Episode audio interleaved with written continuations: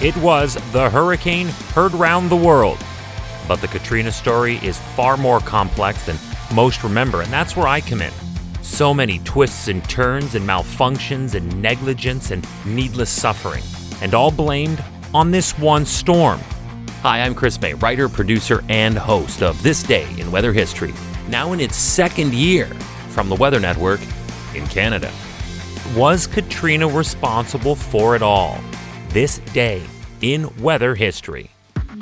Believe it or not, it all started on August 23rd, 2005, about 5 p.m. Eastern Daylight Time, this day in weather history, when Tropical Depression 12 formed near the Bahamas. The next day, the tropical depression strengthened and was upgraded to tropical storm and was named Katrina on the morning of August 24th. The day after that, Katrina became the fifth hurricane of the 2005 season on the 25th, only 2 hours before it made landfall about 6:30 p.m. in Florida. The now newly minted Hurricane Katrina struck the peninsula with 80 mile per hour winds. That's about 130 kilometers per hour, and already had a very well defined eye on weather radar. That eye stayed intact throughout its entire passage over the Sunshine State. Welcome to year two of this podcast. Right now, you're listening to the full version of today's story on your favorite podcast provider, but there's also the daily podcast video short. They're shot right here in my podcast recording studio, so you get that perspective. And oftentimes, they will include visuals from that day's event from when it happened in weather history.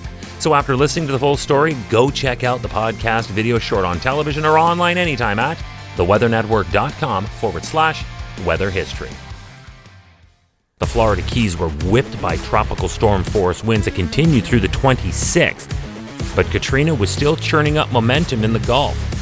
Although Katrina did not necessarily strengthen any as it passed over the state of Florida, it at least held on to its hurricane status.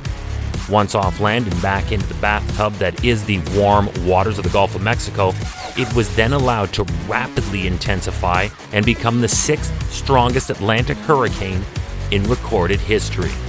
The National Weather Center initially had forecast that Katrina was going to begin turning northward after landfall in Florida and eventually hit the panhandle in the coming days. But Katrina did not do that.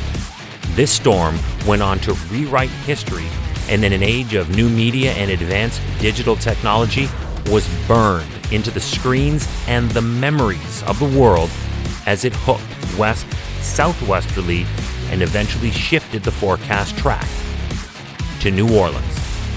For today, that's where our story ends. Be with us on August 29th when Katrina makes landfall in coastal Louisiana near the Mardi Gras center of the universe, New Orleans, because that is a different story for a different this day in weather history. I know I can hear you all out there. Boo! What happened next? I'm going to bet most of you had no idea or didn't remember that there were actually six days separating the day Katrina was named and the day that it started dominating every news station's attention around the world. You know how you watch a movie and for years after you recount the story and recite the lines because you know that story, you know that movie. Then one day you pull out that old VHS. Okay, I'm dating myself. And then you watch it back only to find that the lines didn't go exactly the way that you remembered it, and the story did not necessarily go the way that you recall. We're going to reopen your eyes when we retell the details of that day in weather history. That's the August 29th, part two conclusion of the hurricane called Katrina. Hey, do you like the podcast? We'd love to hear from you. If you have an idea, go right now to wherever you're listening to me and rate us if you would please. It's on a five star system, and we would love as many stars as you can afford. So rate us, but then also review us. This way, we can always stay on top of how you'd like to see the show evolve. Then remember to subscribe to this podcast. Click the subscribe or follow button right there, very same podcast homepage you're listening on. You'll be immediately reminded that the next day is ready to listen to, and you also have access to every episode in the archives.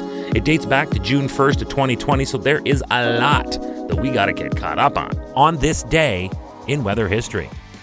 Tomorrow is August 24th, and for this day, I'm going to attempt something uh, that I've, I haven't tried yet. I haven't done this yet. We're going to go farther back in time than I have ever gone before. Get ready. We're going all the way back to the year 79. Yep, 79 AD. That was when the deadliest volcano eruption in European history took place. It still stands today. And the explosion we're talking about was the eruption of Mount Vesuvius. This day in weather history with me, your host, Chris May.